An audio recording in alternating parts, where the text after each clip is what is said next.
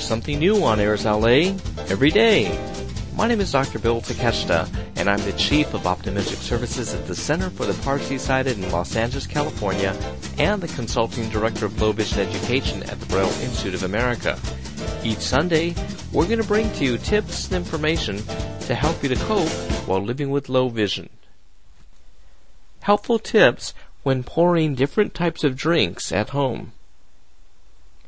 One of the more challenging tasks to perform at home is something that we often used to find to be so basic, and that is pouring basic fluids.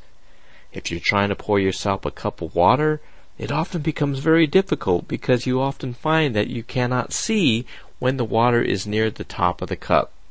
Or other times you might be trying to pour a cup of coffee when you have friends over for breakfast and then it goes over the cup and it becomes a problem.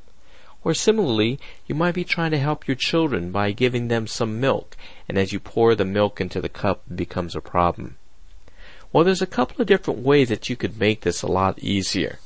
One of the first things to remember is to use contrast. I find contrast is really the easiest thing that you can try to use because a person doesn't have to have sharp vision to be able to perceive contrast. What we mean by contrast is that we're basically talking about using different colors of an opposite spectrum. So for example, if you're going to be pouring a friend of yours a cup of coffee, it could be very, very helpful if you look for a coffee cup where the inside surface of the cup is white.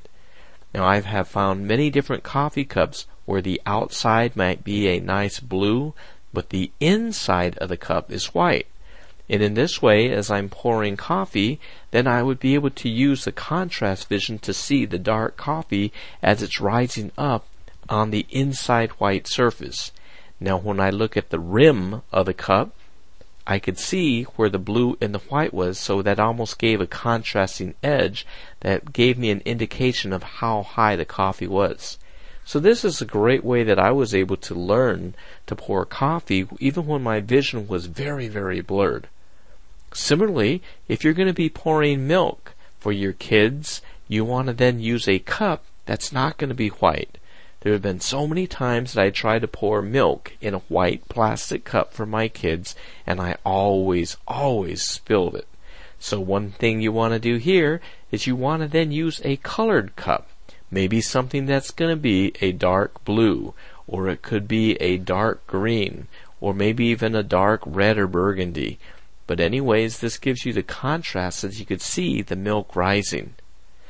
When you're pouring a cup of water for people, many times we often use a clear glass cup. And the clear glass cup often makes it very difficult to see a clear fluid inside of that clear glass. I like to recommend that people look for different types of cups that can also have contrast. Now when you're using a glass cup, many times you'll find that it's harder to find something that has that type of contrast on there.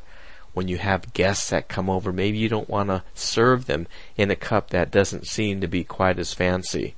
But there are many different types of glass cups that have etchings on there. And these frosted etchings also give you a bit more contrast so that you can even find the cup. I also recommend that when you are shopping for cups, you might even shop for cups that are heavier on the bottom. I like to use cups that are shaped similar to a scotch glass.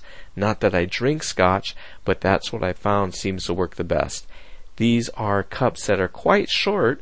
They hold about 12 ounces of water or any liquid, but the bottom of it's very heavy. The reason that this is nice is that if you are then reaching for the cup, it's weighted so that you won't tip it over. On the other hand, if you use some of these tall, skinny cups and you're just slightly off, you might tip the cup over and you'll spill the drink. So a good thing to do here is that as you're pouring the cup with water, you could then go ahead and use your sense of temperature. In other words, a lot of times you could feel that as you're pouring it with ice water, you could feel where the cold temperature is through the cup quite easily. Another thing that you should try to do is you should try to become familiar with hearing the sound. The sound of the water going into a cup like that, it sounds very, very different. And always, to be safer, it's always fine to go ahead and fill it halfway or maybe three quarters. You don't have to try to fill it perfectly up to the top. Many times your guests have a hard time drinking out of a cup like that as well.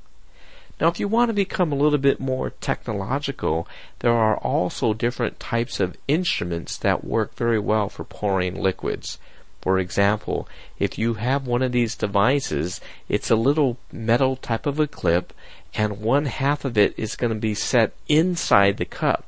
So as you're then pouring, something, whether it's hot or cold, as it raises to that level and touches the metal con- conductors, then it will make a small beeping sound.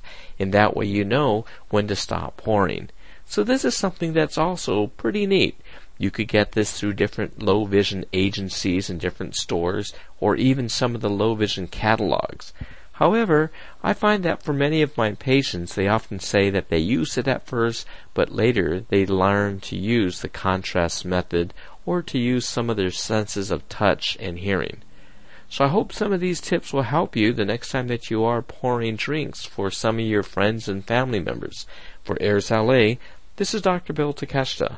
This podcast is intended solely for the use of the blind and the print impaired audience. Any unauthorized use is prohibited.